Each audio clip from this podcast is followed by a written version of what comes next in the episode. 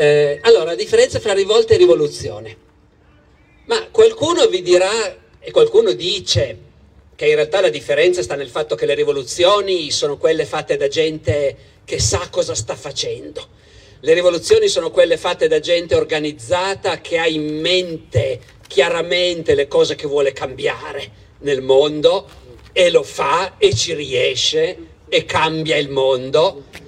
E invece, e invece, le rivolte sono quelle fatte da sciamannati che semplicemente protestano per qualcosa, perché il prezzo del pane è salito, succedeva spesso nel passato, chiaramente, eh, perché c'è qualcosa che, non, che, li mette in agitazione, ma senza aver le idee chiare, senza sapere che cosa raggiungere, senza qualcuno che ti organizza e ti dirige e ti aiuta a capire. E allora le rivolte sono fatte appunto da poveracci, da disperati, da gente ignorante e quindi ovviamente non hanno un futuro, falliscono. E, e invece ci sono dei rari casi nella storia in cui chi, chi invece voleva cambiare il mondo ci è riuscito davvero poi sappiamo tutti che non sempre quando una meravigliosa rivoluzione riesce e cambia il mondo, il mondo che ne viene fuori eh, corrisponde proprio ai desideri, alle aspettative, ma questo è un altro discorso.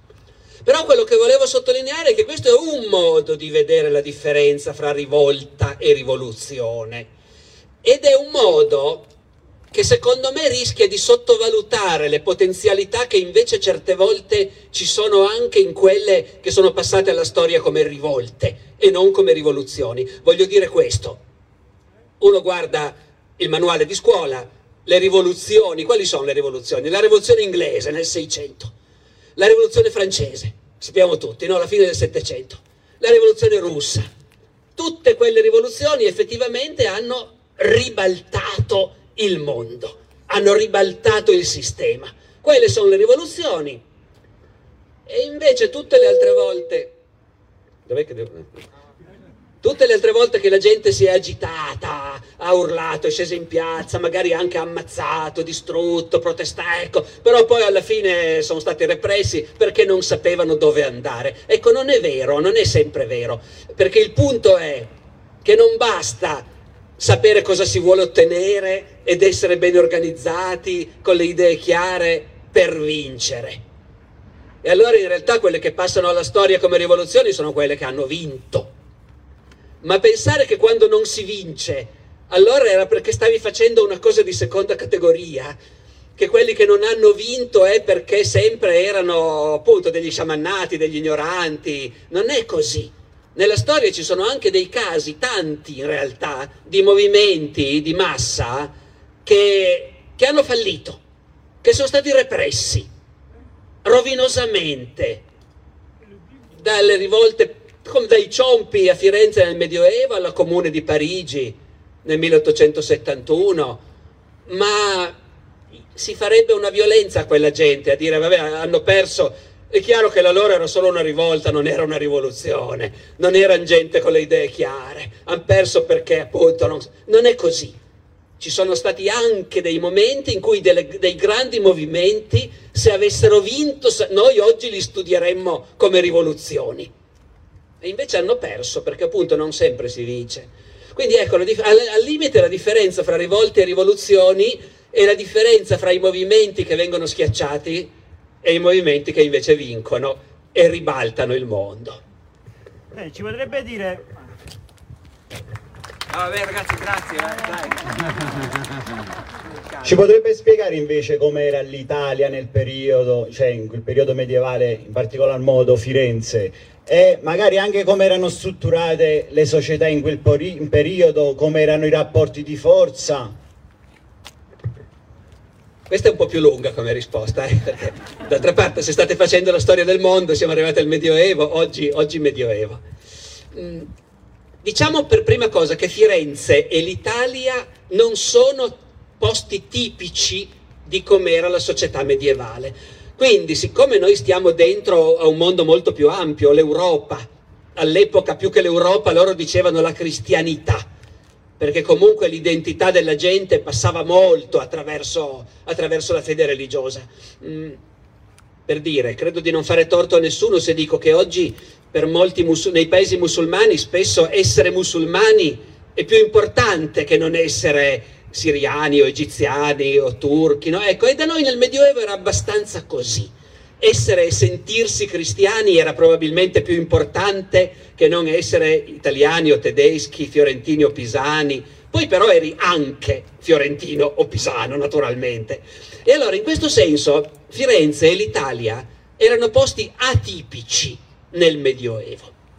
Perché nel Medioevo, grosso modo, era un mondo di contadini. Era un mondo contadino dove le città erano piccole, dove in città ci stava pochissima gente. Mondo, I nostri antenati vissuti nel Medioevo fino a una certa epoca erano tutti contadini. Noi possiamo essere sicuri che la grande maggioranza degli antenati di tutti noi erano contadini e in gran parte contadini che lavoravano sotto padrone, contadini che non lavoravano terra loro. La società medievale è una società contadina fatta di contadini che lavorano la terra e di padroni, dove i padroni, se sono laici, fanno la guerra, sono cavalieri, si occupano di quello, passano la vita e ci vuole una vita per imparare a andare a cavallo, a combattere a cavallo con l'armatura addosso e per imparare a comandare, a governare, a comandare i loro contadini, a mantenere l'ordine, a mantenere la giustizia. E se invece i padroni non sono laici ma sono ecclesiastici, allora sono comunità di monaci o vescovi, sacerdoti, che anche loro sono padroni, anche loro vivono perché hanno tanta terra, tanti contadini che lavorano per loro. È una società quindi fortemente diseguale, non certo una società egualitaria, forse meno diseguale di quello che è la nostra società oggi, nel senso che io credo che fra un padrone, un signore locale, il padrone di un castello e i suoi contadini, ci fosse meno differenza di reddito e di stile di vita di quella che c'è oggi fra un grande finanziere, un grande industriale e una persona comune. Ce n'era di meno di differenza. Ed era anche una società, ripeto, era una società fortemente diseguale, eh, sia chiaro, ma era anche una società che aveva un aspetto, diciamo, di comunità in questo senso. Tu sei un contadino, obbedisci a un signore che è il padrone del castello, il quale, se è una canaglia, sfrutta più che può, se è una persona per bene è consapevole che deve anche mantenere l'ordine, garantire la giustizia. Quando due litigano vanno dal Signore a chiedere di risolvere la cosa. Eh, e la differenza rispetto a oggi è che il Signore lo conosci da quando eri bambino. È nato lì nel tuo stesso paese. Probabilmente avete giocato insieme da bambini, poi tu sei il contadino e lui è il Signore. Però lo conosci da sempre e andate a messa nella stessa parrocchia tutte le domeniche e lui battezza e fa da padrino ai bambini e così via. C'è un rapporto diretto, non c'è quella impersonalità che caratterizza invece il nostro capitalismo, non i rapporti fra proprietà e, e, e la gente che lavora. E questo non vuol dire in nessun modo, eh, ripeto, che era una società ideale, tutt'altro, lo sfruttamento era duro, però aveva quella caratteristica lì. E gente, la maggior parte della gente ovviamente erano quelli che lavoravano, i contadini, e gli intellettuali dell'epoca, che per lo più erano preti o monaci, spiegavano alla gente che la società è giusto che sia fatta così.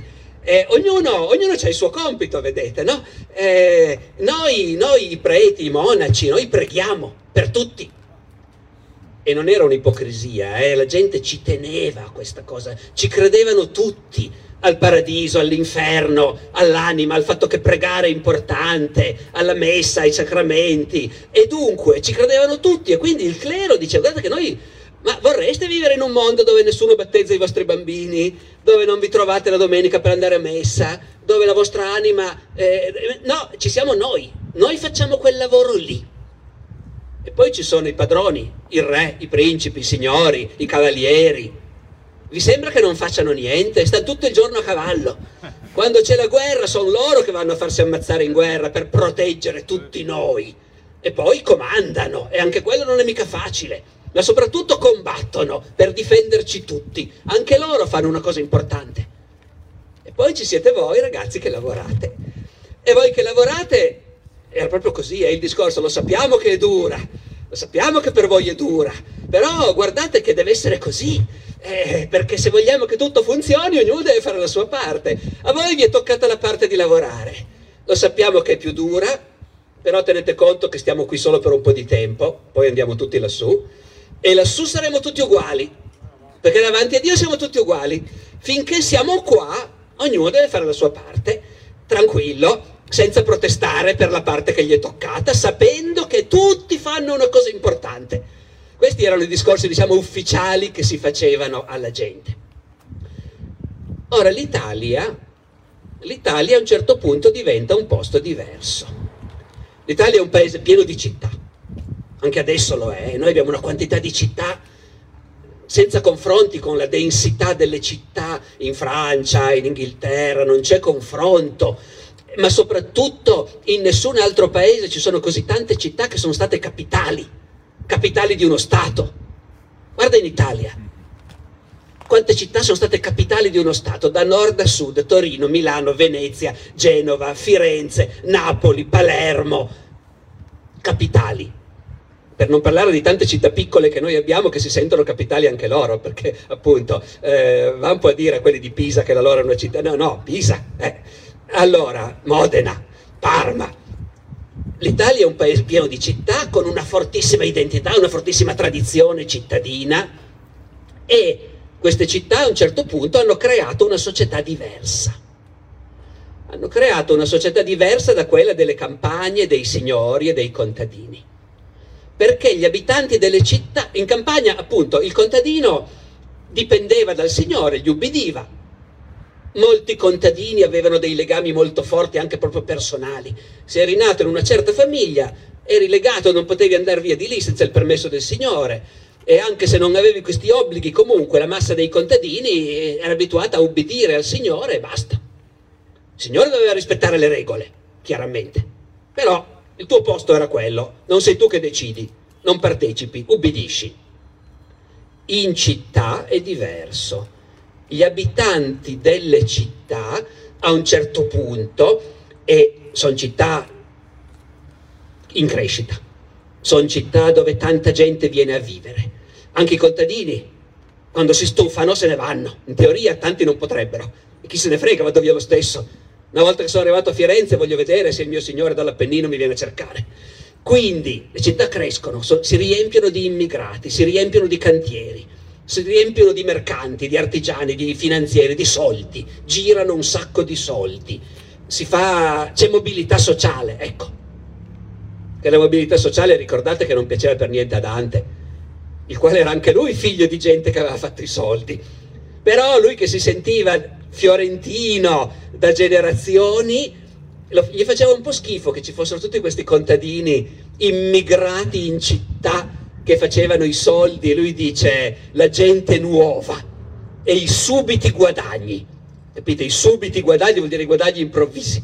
Quelli che non era nessuno, è arrivato in città con le pezze eh, e, e adesso chissà come è pieno di quattrini. Ecco. Questa cosa Dante gli faceva un po' schifo, non era mica uno di sinistra Dante, eh, con tutto che era un grande, però la realtà era quella. E in queste città gli abitanti si mettono in testa di governarsi da soli. Con l'idea, certo che anche qui ci sono le disuguaglianze, c'è il nobile signore col palazzo, la torre, eh, c'è il banchiere, che traffica a livello internazionale, c'è il calzolaio con la sua bottega all'angolo e c'è quello che vende il formaggio al mercato, però siamo tutti, siamo tutti cittadini, siamo, abitiamo tutti qui, formiamo una comunità, abbiamo interessi in comune, ci governiamo da soli. Ecco, il comune in Italia parte col, col sogno di una comunità, non dico uguali... Non ho ancora imparato, scusate, devo stare fermo non dico egualitaria, però in cui tutti partecipano. Ora, qual è il problema?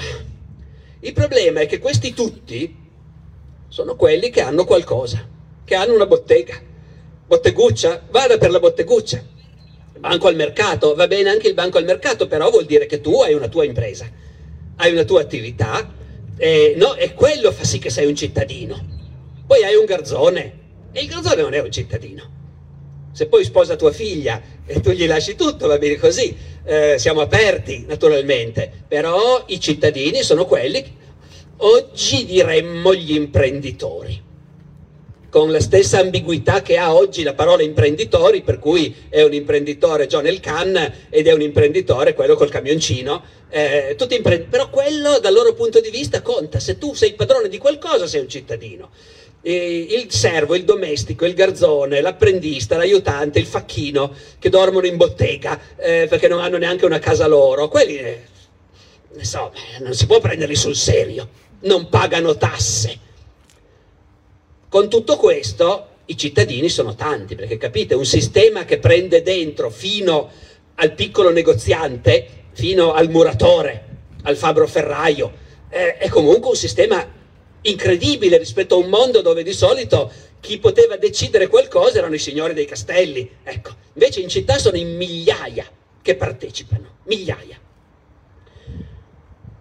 Firenze per dire una cosa, è governata al tempo di Dante da tutta una serie di consigli e se uno li prende tutti insieme, in un singolo momento c'erano qualcosa come 700 cittadini che facevano parte di questi consigli e restavano in carica sei mesi, poi se ne facevano altri. Capite che con una rotazione di questo tipo migliaia di persone erano coinvolte coinvolte sul serio, perché se stai in un consiglio, il consiglio si riunisce tutte le settimane, anche due volte alla settimana, arriva l'ordine del giorno, uno parla, discute e poi si vota, e tu che sei l'ultimo arrivato però sei lì e voti. Quindi c'è una partecipazione larga. Questa cosa della rotazione gli importava tantissimo. Eh, sopra i consigli c'era una magistratura al tempo di Dante che si chiamavano i priori, i priori delle arti, rappresentanti proprio dei mercanti, degli artigiani, degli industriali e i sei priori che erano il governo della città, il vertice del governo, restavano in carica due mesi. Perché loro della stabilità del governo, che oggi sembra che sia diventato, come dire, no, il mito per cui se c'è la stabilità siamo sicuri e tranquilli, a loro non gliene fregava niente della stabilità del governo. Gli importava invece moltissimo che nessuno restasse per troppo tempo a governare. Quindi due mesi, poi se ne fanno altri sei. Ecco. Ora, il punto è che l'economia di questa città, però... Segnale perso per qualche minuto. Lavata la porta da quello che la pettina. E poi un altro va a prendere e la porta da quelli che invece la filano, donne di solito, le filatrici. Eh, detto fra parentesi, se vi interessa approfondire, nelle novelle del Boccaccio questo mondo viene fuori proprio descritto così com'era ci sono diverse novelle del Boccaccio in cui la protagonista è una donna povera che campa eh, filando la lana a casa. Ce n'è una in cui questa donna povera che fila la lana in casa ha il marito che fa il muratore e un bel giorno il muratore rimane senza lavoro, viene licenziato e torna a casa e Boccaccio racconta la moglie che gli fa una scenata dicendo, prima ancora che lui possa raccontare che l'hanno licenziato, la moglie se lo vede tornare a casa in orario di lavoro e gli dice, oh, cos'è sta storia? Che non sai a lavorare? Ma non crederai mica che noi possiamo campare solo col mio lavoro, con la filatura della lana, che io già mi ammazzo a filare la lana, sto, mi si sono rovinate le mani, sto perdendo le unghie a forza di lavorare, ma non crederai mica che possiamo campare solo con quello che guadagno io, che sono quattro soldi. Quindi c'è questo mondo, c'è anche una novella un po' più allegra, almeno all'inizio, in cui la ragazzina che vive filando lana appunto a casa eh, e il papà la lascia uscire poco perché è meglio non fidarsi con le ragazze giovani finché non sono sposate è meglio tenerle d'occhio e quindi lei non ne vede molti di uomini però, però c'è il garzone del padrone che passa da casa ogni tanto col lavoro. E ovviamente loro cominciano a vedersi e insomma si capiscono fra loro. La novella della Simona e di Pasquino che poi fra l'altro scusate se divago ma è una novella bellissima perché poi a questo punto loro vogliono vedersi. E, e, il papà lei non la lascia uscire tanto. Però per andare a messa sì e anche per andare, per andare alle feste religiose ai pellegrinaggi che sono momenti di, di socialità come si dice no? sono momenti in cui la gente esce sta insieme e, e la religione diventa solo un pretesto. E in particolare c'era questo pellegrinaggio a San Gallo che si faceva una domenica al mese piaceva tanti quindi lei dice al papà io e domenica io uscirei, e dice, dove vai? Eh, vado, vado al pellegrinaggio a San Gallo e vengo, vado con un'amica. E allora il papà dice naturalmente va bene, va bene, benissimo, non far tardi. E poi invece lei ha, con l'amica ha appuntamento col ragazzo in un giardino pubblico e il ragazzo si è portato anche lui un amico e fanno conoscenza, fanno due coppie e poi ognuno va per conto suo in un angolino buio a fare questa cosa, ecco, come se fossimo oggi da quel punto di vista lì.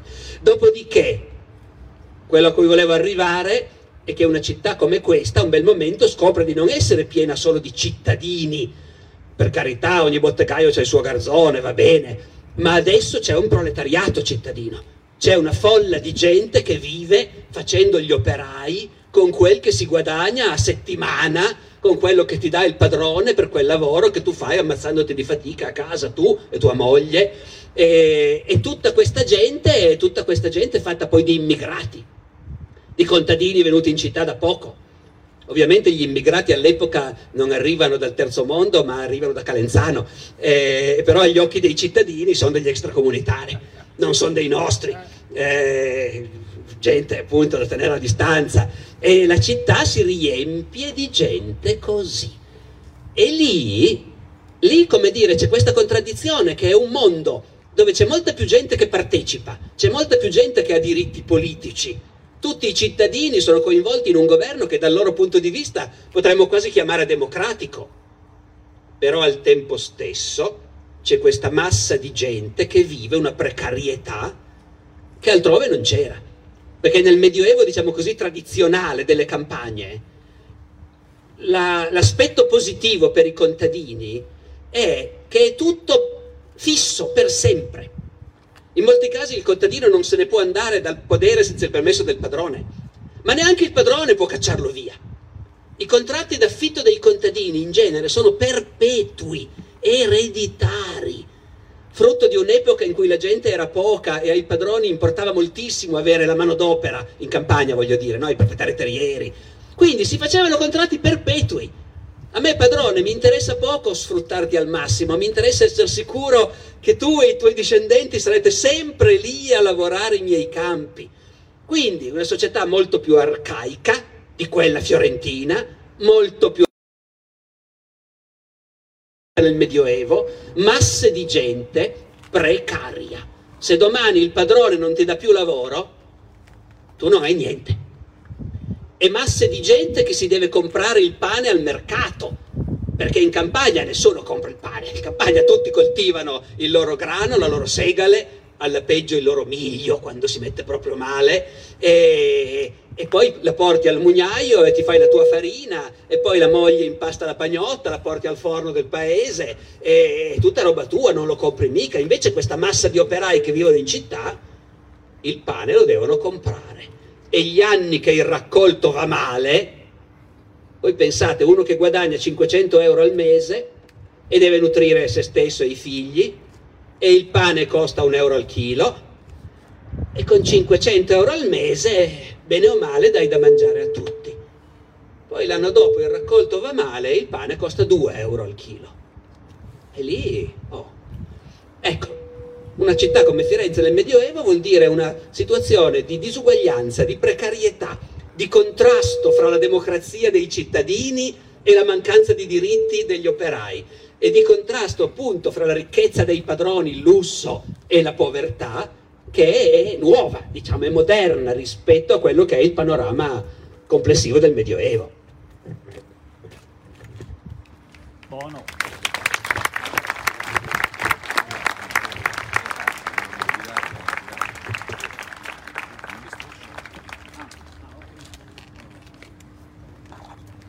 Se qualcuno vuole fare una domanda intanto, eccolo, subito, vai.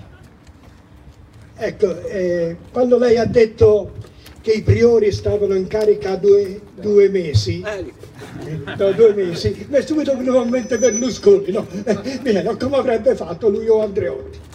ehm, diciamo che non ho detto tutto, c'era anche chi riusciva a diventare priore diverse volte nella vita e non era proibito, non c'erano i due mandati obbligatori, lo potevi fare anche diverse volte. E, e c'erano sicuramente cittadini che si vede che c'erano più spesso, ecco, che per sei mesi stavano in un consiglio, altri sei mesi in un altro, poi li vedi, noi come facciamo a saperlo? Perché ci sono i verbali. Non si sono conservati tutti a pezzi, però pezzi di verbali ci sono. Riunione del tale consiglio 8 giugno 1297, all'ordine del giorno Papa Bonifacio VIII ha chiesto di mandargli dei cavalieri da Firenze in aiuto perché c'è una guerra in Maremma, dobbiamo decidere se dirgli di sì o dirgli di no. Poi a verbale si alza Dante Alighieri e dice no, non glieli dobbiamo mandare al Papa quei cavalieri. Così. Allora lì vedi che tante volte, anche se quelli che partecipano a turno sono migliaia, poi quelli che si alzano a parlare tante volte sono sempre gli stessi, ecco, c'è chiaramente un'elite di gente che è abituata a avere le mani in pasta e che si fa nominare sempre, inter... però, però, di fatto la partecipazione è, larghissima. Berlusconi è, so, Berlusconi è nato a Milano, infatti, mica a Firenze. Senta, devo fare un'altra domanda. Io ho letto in un libro, eh, curiosando un casentino, che però questa storia me la raccontava mio nonno quando ero bambino, che Alighieri Dante, quando era ospite dei Conti Guidi nel castello di, di Porciano oppure quello di Romena, che andarono a cercarlo, lo incontrarono e lui essendo cattolico, non volendo dire bugie, gli chiesero ma c'è Dante al castello? E lui rispose quando io vero, vera. Ecco, volevo sapere se lei ha conoscenza di questo. Se sì, questa l'avevo sentita, è una di quelle storie che girano e che dimostrano quanto era popolare Dante, perché sono nate probabilmente già ai suoi tempi queste storie, o poco dopo. Non dovrebbero essere vere, ecco, nel senso che sono nate nella fantasia popolare, come l'altra che io mi ricordo c'era nei miei libri di testo fin da bambino, quella dell'uomo, ah, sì, della memoria di Dante, no? che stava in piazza sì, e uno passa e gli chiede qual è il miglior piatto, l'uovo, e, e poi un anno dopo, ecco appunto, la sapete tutti questa storia qua. Queste no, sono tutte storie inventate, però ci danno l'idea che Dante, adesso stiamo parlando di Dante anziché dei ciompi, ma poi torniamo ai ciompi, che Dante effettivamente era, era, era popolare, è, è morto famoso fondamentalmente, benché i vostri antenati fiorentini non l'abbiano lasciato rientrare fino alla fine. E lui poveretto ci teneva così tanto, ma così tanto a riuscire a tornare a Firenze. Ed era così sicuro che siccome era un grandissimo poeta e tutti lo ammiravano, i fiorentini gli avrebbero detto scusa Dante abbiamo cambiato idea, ci siamo sbagliati, torna, invece no, niente. Poi appena è morto gli è dispiaciuto ed è da allora che litigate con Ravenna per averlo indietro, ma tanto non ve lo danno perché ovviamente ecco. E quindi niente, eh, sono storie che ci dicono quanto Dante effettivamente era popolare. Dante era ri- abbastanza ricco, come vi dicevo, figlio di gente che aveva fatto i soldi prestando usura, trafficando, eh, e aveva almeno due buoni poderi eh, verso Fiesole, mi pare soprattutto fossero, eh, da cui ovviamente lui ci viveva, cioè era il padrone, il contadino veniva a pagargli tutti gli anni l'affitto di questi poderi. E quando lui viene cacciato in esilio perché i suoi nemici, i loro nemici politici hanno fatto il colpo di Stato e tutto il partito di Dante viene cacciato in esilio, si fa come si faceva allora, e cioè quelli cacciati in esilio e solo perché sono scappati prima che gli mettessimo le mani addosso, se no altro che esilio, gli facevano la pelle. E le loro case le saccheggiamo e i loro poderi li saccheggiamo, li distruggiamo, si taglia gli ulivi, si taglia le viti, si bruciano le case. Ancora cent'anni dopo, in un catasto, in uno di questi paesini dove lui aveva appunto i suoi poderi, c'è a catasto un podere dove ancora ci sono i danni registrati, con alcune case bruciate, ecco, eh, chiama, proprio a catasto c'è scritto chiamato il podere che fu di Dante Alighieri. Quindi la gente anche in campagna se lo ricordava, ecco. E le volevo chiedere, prima diceva che tanti contadini scappavano, andavano via da, dalle campagne per andare in città. Infatti avevo sentito questa cosa che cioè, tanti fuggivano da, dalle campagne perché in città dicevano c'era il profumo di libertà. Questo perché secondo voi se è vero? Allora il punto è questo, che effettivamente quando nascono i comuni in città si crea in quel momento una distinzione nettissima. Se tu vivi in campagna sai che sei nato lì, e resterai lì tutta la vita. Lavori per un padrone, la terra difficilmente è tua. Questo non è neanche vero, eh? c'erano anche tanti contadini che avevano terra loro, dipende un po' da una zona all'altra, però la maggior parte dei contadini lavorano per un padrone. Hai delle garanzie? Sì, hai delle garanzie. Come dicevo prima, nessuno ti caccia via. L'affitto non è una società volta al profitto in modo estremo. Al signore di un castello importa essere rispettato e ubbidito. Se poi il contadino arriva dicendo guarda quest'anno c'è stata la siccità, la carestia, le cavallette, non ti posso pagare. Il padrone dice va bene, non importa, lo segniamo. Se poi sei un contadino che anziché per un padrone laico lavora per un monastero o per il vescovo, a maggior ragione, quelli ti diranno ma va bene, dai, lo segniamo, ne parliamo poi. C'è una certa elasticità. In cambio tu devi stare lì e ubbidire, ecco, fondamentalmente. E sapere che la prospettiva è quella. Tu starai lì, i tuoi figli staranno lì. Finché non c'è nient'altro, è più difficile che a qualcuno venga in mente non mi piace. Ma quando sai, perché lo sai, certo che lo sai, in Italia c'è una città ogni 50 km dappertutto. Nessun contadino sta in un posto così remoto che non possa andare in città se si alza presto al mattino, perfino dal, dal Casentino, ma cammini, cammini, cammini, in un giorno arrivi in città alla fine. E vai in città spesso a vendere la roba e la città la vedi, la vedi che roba è. Lo, è l'America la città. Ripeto, è pieno di cantieri, perché tutte le cattedrali e le chiese, i palazzi che vediamo li hanno costruiti. E li hanno costruiti a forza di braccia di immigrati e, e, e, che poi erano i contadini dei dintorni appunto. Vai e vedi che c'è un'alternativa. E come sempre in questi casi non è che ti viene in mente è pieno di poveracci che sono venuti qua credendo di trovare l'America e adesso fanno una gran fatica a tirare avanti. Vedi quelli che hanno fatto i soldi e comunque vedi una società dove appunto anche il piccolo negoziante conta qualcosa, vota, va, e allora, e allora lì ti viene voglia, ovviamente. Poi, in realtà, siccome i contadini magari ci mettono un pochino di più per decidersi, ma non è che non hanno capacità di fare le stesse cose, dopo un po', anche nel mondo delle campagne, gli abitanti di un paese cominciano a dire perché non possiamo fare anche noi come in città? Perché non possiamo anche noi dire siamo un comune? Dice perché c'è il Signore nel castello. Va bene, ma se noi andiamo tutti insieme dal Signore del castello e gli diciamo noi ti ubbidiamo e siamo molto contenti che tu mantenga l'ordine, la giustizia, però noi vorremmo organizzarci. Fa comodo anche a te. Quando vuoi qualcosa sai a chi rivolgerti. E i signori, nove volte su dieci, alla fine anche a loro interessa mantenere l'ordine, la pace non è che possono tirare troppo la corda. Quindi in realtà le comunità si formano anche in campagna e, e sono una scuola di politica, perché in campagna la comunità, beh ovviamente anche lì non dobbiamo idealizzare, eh? ci sono i contadini grossi, ricchi, che hanno più mezzi, ci sono le terre comuni, ogni comunità contadina nel Medioevo ha pascoli che appartengono a tutti, boschi che appartengono a tutti, anche i poveri ci possono andare e usarli e un po' dappertutto i ricchi tendono a dire ma perché? Ma non sarebbe meglio sfruttarli e farli rendere? Io sì che saprei farlo rendere quel pascolo.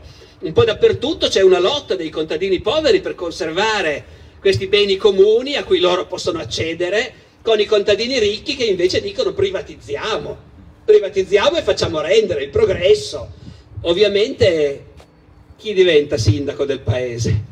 Ecco, tendenzialmente quello ricco che è d'accordo con i suoi amici per spartirsi tutto. Quindi tutt'altro che egualitarie queste comunità. Però quando si tratta di negoziare col Signore e dirgli vorremmo pagare meno tasse, eh, vorremmo eliminare certi obblighi, noi non siamo d'accordo con questa cosa, e lì anche il contadino ricco che si è fatto eleggere sindaco, però comunque deve parlare a nome di tutta la comunità e ottenere delle cose a nome di tutti.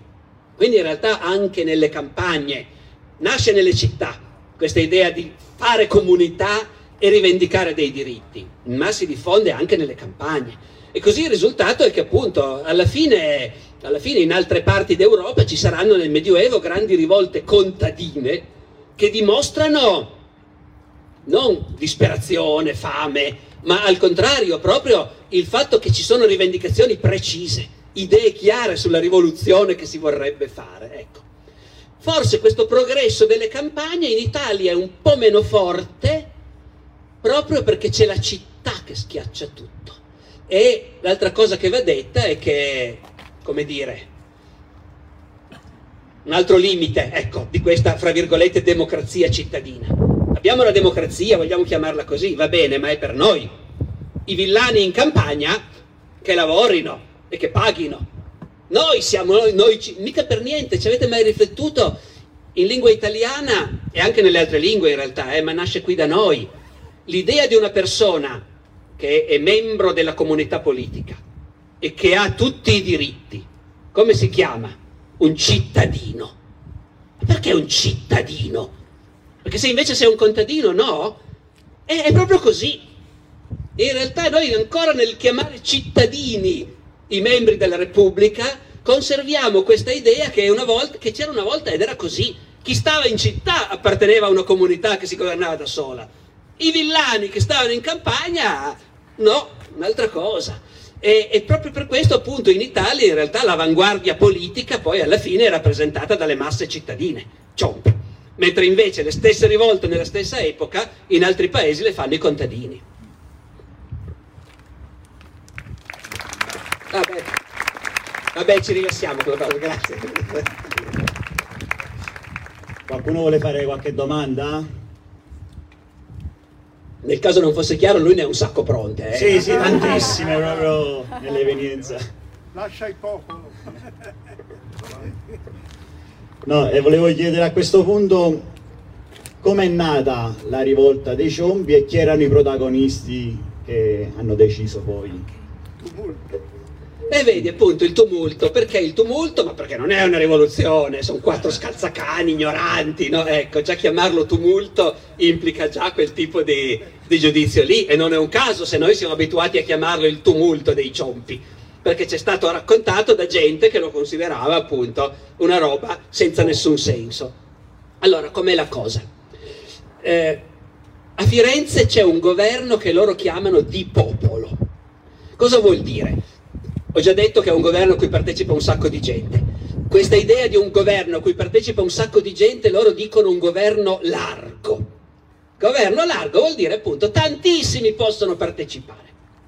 Però c'è un altro problema ancora, che in città, oltre appunto agli imprenditori grandi e piccoli, ci sono anche le grandi famiglie, grandi famiglie nobili che sono, anche loro hanno fatto i soldi, ma li hanno fatti i nonni, i bisnonni, e adesso questi invece vanno in giro a cavallo, non vanno più in bottega, eh, fanno i tornei, non fanno gli affari, magari hanno le partecipazioni bancarie, ecco che sono una cosa pulita, ma a bottega a trafficare non ci vanno più, si danno arie di grandi famiglie antiche. Gli imprenditori li sopportano poco, questi che si danno arie di nobiltà.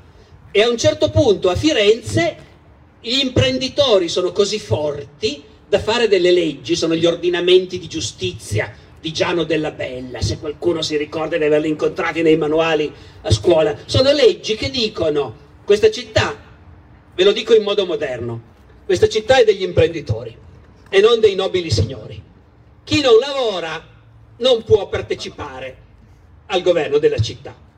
Solo che loro non usano la parola imprenditori, loro dicono popolo. Popolo vuol proprio dire quelli che lavorano e non i nobili che vanno in giro a cavallo, fanno la guerra, vanno a caccia, fanno i tornei e così via. Qual è l'equivoco? L'equivoco è che popolo vuol dire tutti tranne i nobili signori, certo, sì sì, chiaro. Vuol dire tutti quelli che lavorano, certo, sì sì, chiaro. Quindi anche gli operai del tessile? No, momento. Quindi lavorare, pop- eh, no, popolo vuol dire uno che ha la bottega, che ha l'impresa, che ha l'azienda, anche piccola, anche piccola per carità, ci sono le arti maggiori, cioè le corporazioni dei mestieri da ricchi, gli industriali della lana, i banchieri. E poi ci sono le corporazioni da povera gente, appunto, i muratori, i fabbri, certo, tutto popolo. Quelli che non hanno niente non sono neanche popolo, ecco, fondamentalmente. A questo punto, però, governo di popolo. Leggi che dicono una cosa stranissima, tu sei un nobile cavaliere, sei un Uberti, sei un Donati, sei un... Bro- ecco, sei una di quelle grandi famiglie che tutti rispettano, tu quando vai in giro per la città tutti si scappellano e sei una persona ammirata, ma non puoi sedere in quei consigli, non puoi diventare priore, perché noi di voi, nobili signori, non vogliamo saperne. Al governo, al governo ci va il popolo ma non tutti i grandi industriali e i banchieri rimangono a lungo su questa linea. perché in realtà il sogno del grande industriale o del banchiere è che sua figlia sposi il figlio di un cavaliere e che anche noi possiamo cominciare a sentirci qualcosa di più. E il grande industriale o banchiere è popolo? Sì, e la legge dice che per stare al governo bisogna essere popolo. Il partito del popolo è al potere qui dentro, quindi noi, quindi noi siamo popolo. Perfino Dante, che appunto tanto plebeo non si sentiva, anzi, però si deve iscrivere a una corporazione a un certo punto, pro forma, è come prendere la tessera del partito, ecco, il popolo è un partito, è il partito che ufficialmente rappresenta gli imprenditori. E, e se tu vuoi fare politica devi avere la tessera del partito, c'è poco da fare. Però dentro questo partito c'è anche gente, appunto, che dice va bene, i nobili signori li abbiamo messi fuori, ma non volete mica dare troppo spazio ai muratori, ai fabbri, eh, ai venditori del mercato, no? Eh, è meglio, popolo va bene, va bene popolo, certo, però, però popolo vuol dire noi banchieri, noi industriali, noi sappiamo come governare la città.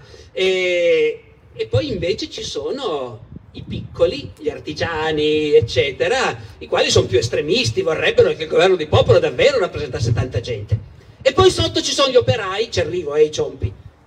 Sotto ci sono gli operai che non sono rappresentati. Ho menzionato più volte le corporazioni, le arti le chiamavano qui a Firenze. Le corporazioni sono le organizzazioni delle varie attività imprenditoriali. Devi avere la tessera per poter fare politica, benissimo. Il che vuol dire che il governo, i sei priori, sono nominati direttamente dalle corporazioni. Per capirci, è come se oggi il Presidente del Consiglio fosse designato da Confindustria, Confartigianato, Confese, vuol dire, è così per l'appunto, certo, ma non, ma non sta scritto da nessuna parte, che fa ancora una qualche differenza nel bene o nel male, magari nel male perché la gente si illude, ma lì invece la cosa è esplicita. Sono e Confindustria che nomina i priori, il governo. Confindustria e Confartigianato, ecco, anche i piccoli partecipano, questo deve essere chiaro. A questo punto la rivolta dei Ciompi nasce perché a un certo momento a Firenze la massa degli operai che non sono autorizzati, questo è il punto, a formare una corporazione. Non sono autorizzati, per fare una corporazione devi avere un'attività, un'impresa. Piccolissima, va bene lo stesso, ma devi avere un'impresa e gli operai non hanno nessuna forma di organizzazione. Allora, a quel e sono sfruttati pesantemente, non ho detto tutto, per dire il padrone è libero di multare, hai ritardato nel consegnare il lavoro, multa. Eh, e ci sono funzionari delle corporazioni davanti a cui gli operai devono stare ben zitti, il funzionario sorveglia, controlla, ripeto, multa, comanda, ecco. E gli operai non hanno nessuna forma di organizzazione che li rappresenti. A un bel momento cominciano a pensare che bisognerebbe spingere per ottenere anche loro il diritto di formare delle corporazioni, dove, notate, c'è una dimensione di lotta di lavoro, diciamo così, ma c'è anche una dimensione politica, direttamente politica, proprio perché le corporazioni nominano il governo. Quindi quello che chiedono gli operai non è di dire voi padroni siete le corporazioni e noi vogliamo il sindacato, supponiamo, che sarebbe diciamo la prospettiva delle lotte moderne. Lì invece il discorso è di dire come voi padroni siete organizzati in arti, così diciamo che anche tutti gli operai che si occupano di filatura formano un'arte. Tutti gli operai che si occupano di tintura formano un'arte e dei sei priori ogni volta due li nominiamo noi. Quindi non si, si mescolano, diciamo, la rivendicazione contro i padroni, perché lo dicono, eh, siamo stufi del fatto che il funzionario della corporazione ci multa, ci controlla, ci tartassa, siamo stufi. C'è anche una rivendicazione di tipo sindacale, ma al tempo stesso loro sanno perfettamente che ottenere di organizzarsi vuol dire automaticamente anche noi partecipiamo alla nomina del governo. Ora, cosa succede? All'inizio ce la fanno perché in un momento di turbolenza, per vari motivi, c'è una guerra in corso, c'è una crisi economica, ce la fanno perché per un momento riescono a tirare dalla loro parte le arti minori, cioè i piccoli imprenditori, gli artigiani, proprio perché nel popolo, al governo, è difficile tenere insieme i grossi e i piccoli, è difficile convincere il muratore che il ricco banchiere, siccome anche lui ha un'impresa e allora ha gli stessi interessi di te che fai fatica a tirare avanti la tua botteguccia. Ovviamente tutto lo sforzo del governo è di convincere che è così, è così, eh, siamo tutti popolo, abbiamo tutti interessi comuni, ma in certi momenti i piccoli imprenditori cominciano ad avere qualche dubbio e magari si lasciano tirare a dire hanno ragione gli operai. Dopotutto a noi che problema ho io che faccio il muratore se gli operai della lana si organizzano? A me non mi viene mica nessun danno. E i ricchi industriali pagheranno, e è peggio per loro, a me che mi importa. Quindi, quindi in un momento in cui l'irritazione dei piccoli artigiani, dei negozianti, contro i grossi industriali, i grossi banchieri che ormai si comportano come se fossero una nuova nobiltà anche loro. Vivono in grandi palazzi, spendono, spandono. Ecco, il piccolo si sente più vicino agli operai e quel giorno che gli operai scendono in piazza a pretendere, le corporazioni non si muovono perché i capi dicono in piazza, in piazza perché gli operai stanno protestando, bisogna reprimere. Ma i fabbri dicono noi che ci frega e i muratori dicono noi che ci importa. Hanno ragione, hanno ragione gli operai dopo tutto. E a quel punto con la violenza, assediando Palazzo Vecchio e gridando venite fuori, ecco, eh, ottengono che i priori si dimettono, si nominano nuovi priori favorevoli, si fa la riforma e nascono le nuove corporazioni che rappresentano gli operai. E per un breve momento si fanno sei priori, dei quali due o tre sono operai, che lavorano davvero. È tutto molto disordinato, ecco la piazza sempre piena di gente che grida, le elezioni le fanno fino a un certo punto legali, tirano fuori un bigliettino perché sorteggiavano anche i nomi in certi casi, e propongono un nome, poi si affacciano alla finestra, è uscito questo, lo volete? No, non lo vogliamo, no, niente, c'è un altro. È tutto un po' così, però per un po' vanno avanti così. Dopodiché, cosa succede?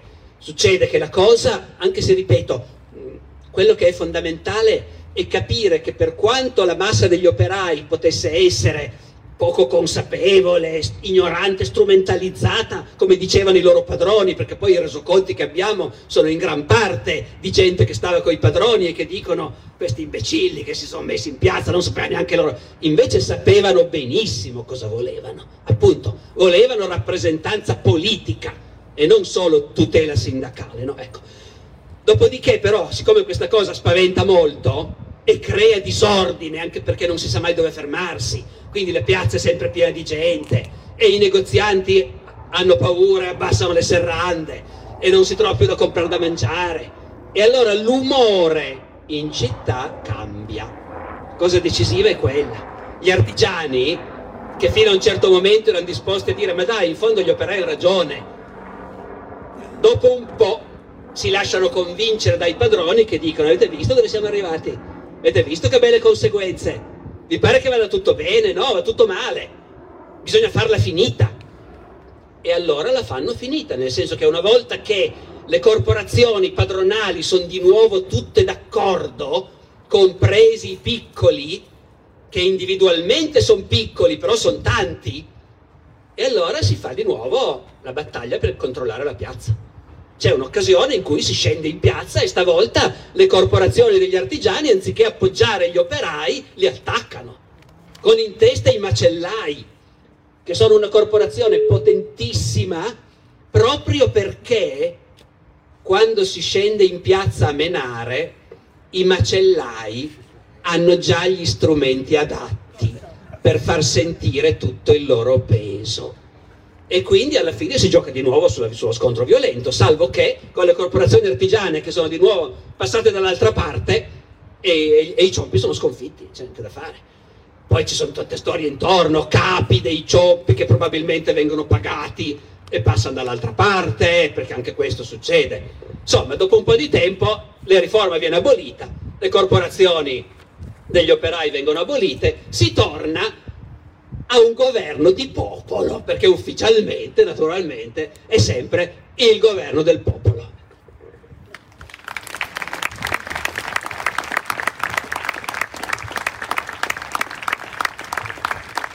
Sente, ci, ci sono, ci possono essere delle somiglianze tra la società di allora e quella di oggi? La somiglianza sta nel fatto che anche se a noi può sembrare strano, erano uomini e donne sotto certi aspetti esattamente come noi. Perché? Perché uomini e donne hanno una serie di caratteristiche comuni, eh, diciamo, siamo sempre la stessa bestia fondamentalmente. Quelle che sono le pulsioni di base dell'essere umano sono sempre quelle. Si innamoravano esattamente come ci innamoriamo noi. Incontri una persona per caso, mai vista prima, e poi chissà perché torni a casa e continui a pensare a quella persona. Eh, funzionava così, esattamente allo stesso modo. Le pulsioni di base, il desiderio, il desiderio di far fortuna, il desiderio di far famiglia e figli, il desiderio di essere ammirati, di aver successo, il desiderio di vedere le persone che ti stanno antipatiche eh, finire male, eh, fondamentalmente erano assolutamente simili a noi. Poi ovviamente ogni epoca si fabbrica, come dire, eh, delle idee, dei valori, dei comportamenti diversi, nel senso che da un'epoca all'altra cambiano le cose che ti ficcano in testa quando sei un bambino, cambiano le cose che dai per scontate, cambiano le cose che si possono fare o non si possono fare, no? Ecco. Eh, e quindi in realtà in un'infinità di cose loro gestivano la loro vita in modo totalmente diverso da noi. Tanto per dire, parlavo dell'innamorarsi. Ripeto che loro si innamoravano esattamente come noi. Ma noi abbiamo imparato, primo, che innamorarsi è una cosa meravigliosa, che l'amore è la cosa più bella di tutte, che deve sempre vincere e che innamorarsi di una persona, poi quella è la persona con cui desideri vivere. Sposarti, fare una famiglia, e comunque convivere, ecco. Per loro invece erano due campi separati. Il matrimonio, il matrimonio è una cosa che si fa perché bisogna sistemare le persone, perché un uomo, un uomo deve, avere, deve avere una discendenza, è, è importante, importantissimo. Ecco, loro in testa avevano che io non sono un individuo isolato, io faccio parte di una famiglia, i miei nonni, i miei padri mi hanno lasciato delle cose, io devo lasciare ai discendenti. Poi è chiaro, se sei nobile la cosa conta ancora di più, un cognome importante, uno stemma, un palazzo, ma anche la gente comune ce l'aveva questa idea, pensare ai propri discendenti. Un maschio doveva avere dei discendenti e quindi doveva avere una moglie che gli facesse dei figli. Una donna doveva avere una sistemazione nella vita, doveva avere un uomo che si prendesse cura di lui, di lei. Questo era quello che loro avevano in testa. E un buon padre di famiglia cosa fa? Eh, cerca di organizzare un buon matrimonio, perché a questo punto ovviamente fare un matrimonio vuol dire mettere insieme degli interessi. I poveracci, i poveri in canna non si sposavano. E i maschi si sposavano abbastanza avanti negli anni, 25-30 anni, anche dopo, perché quando eri ben sistemato, mentre le ragazze si sposavano subito, perché lo scopo del matrimonio è di cominciare a fare dei figli. E bisogna farne tanti perché muoiono muoiono tanto facilmente i bambini piccoli. Quindi bisogna farne tanti. E quindi quando una ragazza è pronta, e cioè quando? A 14 anni, a 15 anni, quando è pronta. Quando è pronta una famiglia amorosa che pensa al bene della ragazza, le trova un bravo marito. Un uomo che ha il doppio dei suoi anni, sistemato, con un lavoro, una posizione, e si fa una nuova famiglia e si discute sulla dote, che sarà la garanzia della ragazza quando rimarrà vedova, perché se non muore prima lei di parto, e c'è una certa probabilità che muoia di parto facendo un figlio all'anno, però se non muore lei di parto, lei è molto più giovane del marito, rimarrà vedova tante rimangono vedove a 20 anni, a 25 anni, hai una vita davanti. La dote che ti ha dato tuo padre è tua a quel punto, è la tua garanzia di sopravvivenza. Quindi il matrimonio va concordato con attenzione. Quanto di dote? Eh, garantito su quali cose? Mettiamo in banca? Si va dal notaio. Lo scambio degli anelli si fa dal notaio, mica dal prete. Non importava nulla della dimensione religiosa del matrimonio. Era un affare tra famiglie, per il bene e l'interesse di questi due ragazzi. E ovviamente tutti si auguravano che marito e moglie si volessero bene. Eh? Di nuovo, se uno va a rileggere le novelle di Boccaccio, continuamente trovi situazioni di una donna che ti dice ma io con mio marito sto benissimo, mi vuol bene, mi tratta bene, oppure di donne che dicono io sto malissimo con mio marito, è un vecchio citrullo, non mi capisce, ecco, c'è tutto. Ma con l'innamoramento tutto questo non c'entra niente. E infatti l'innamoramento è una dimensione che tu ti vivi e che realizzi come puoi, eh, se puoi appunto con l'adulterio, perché, perché la, se sei un ragazzo di, di 20 anni e ti sei innamorato di una donna della tua età, quella lì è già sposato con un altro, probabilmente. E anche se ti sei innamorato fin da bambino, Dante si innamora di Beatrice che avevano 9 anni. Questo ce lo racconta lui nella vita nuova.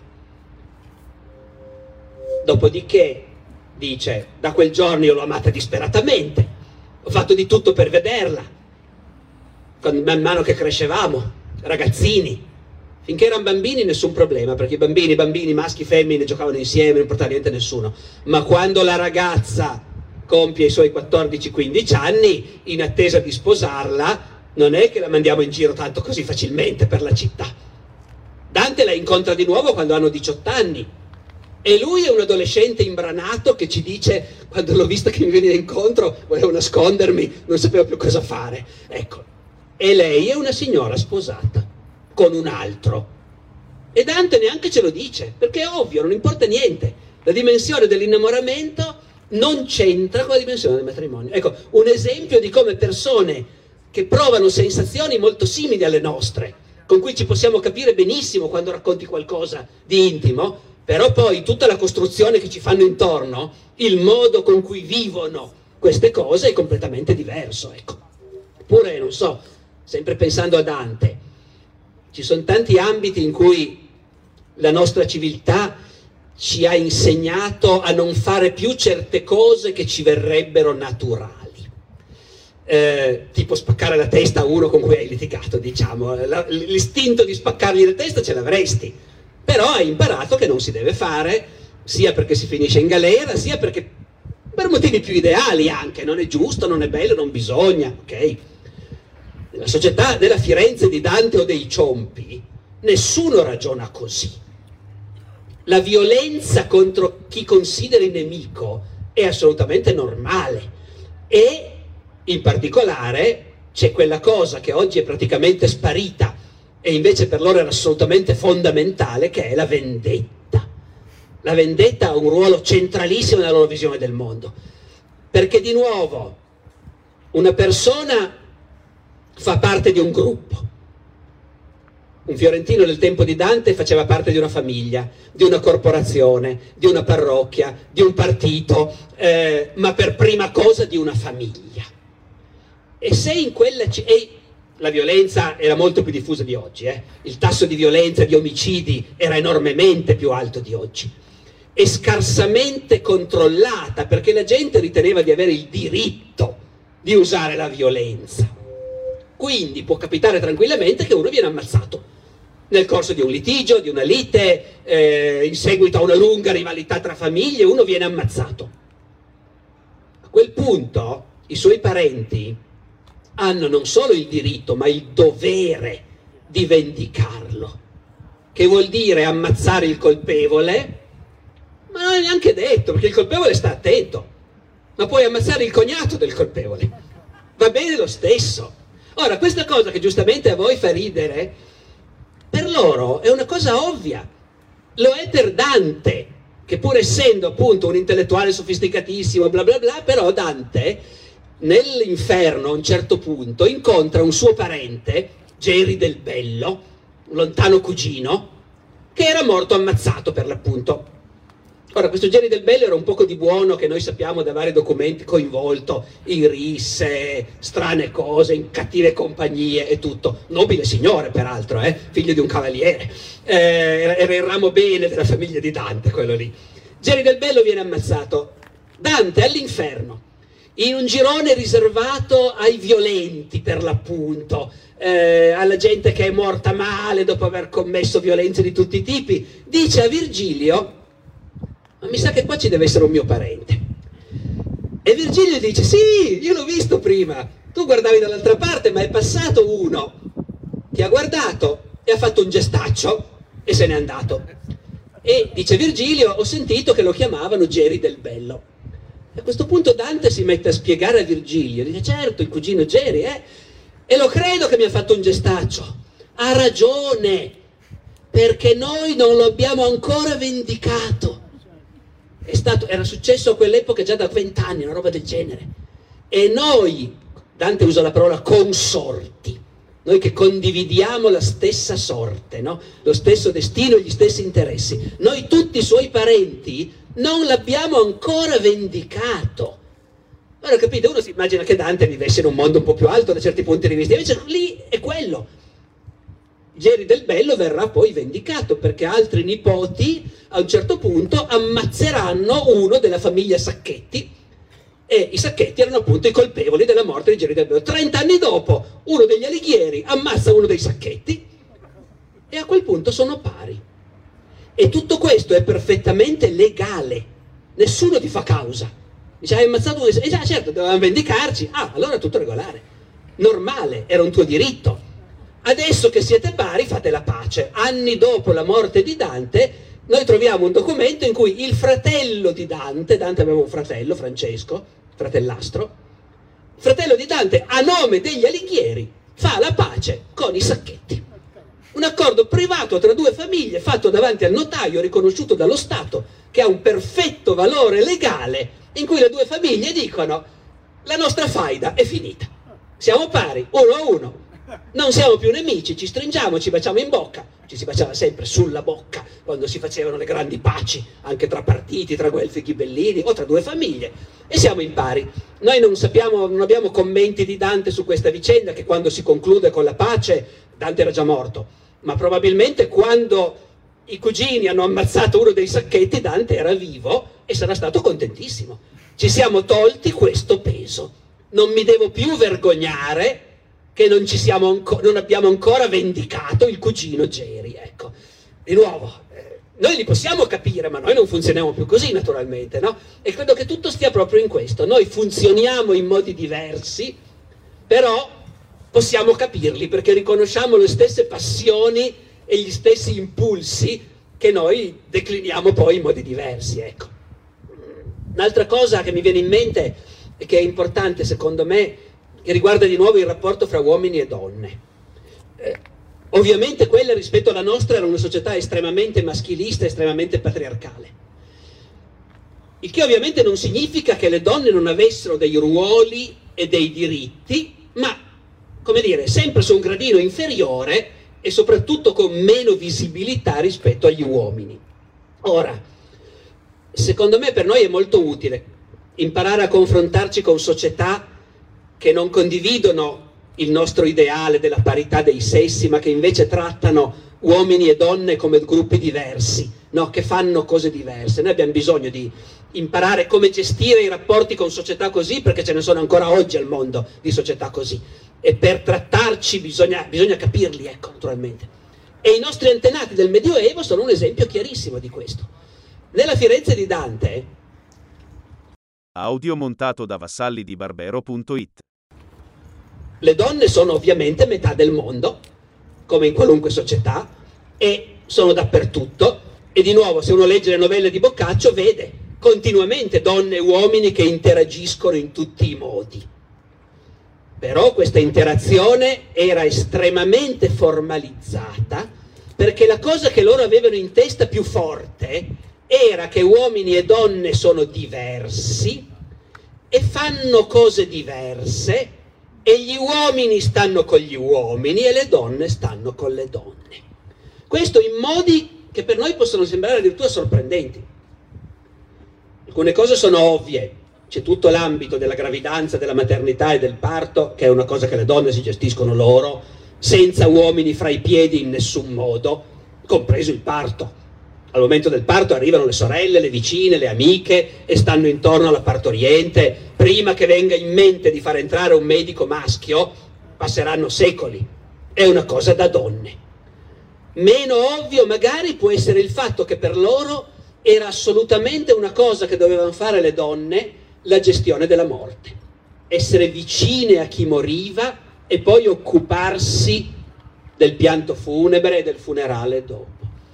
Eh, Boccaccio nel Decameron, che comincia raccontando la, la grande peste del 1348, dice la peste, parla gente che ne era appena uscita, eh, sapevano tutti di cosa stava parlando. Boccaccio dice la peste ha sconvolto tutte le regole, ha fatto succedere le cose più pazzesche. È diventato normale che una donna eh, si facesse aiutare, accudire anche nelle cose più intime da, da, un domestico maschio, perché era rimasto solo lui in casa.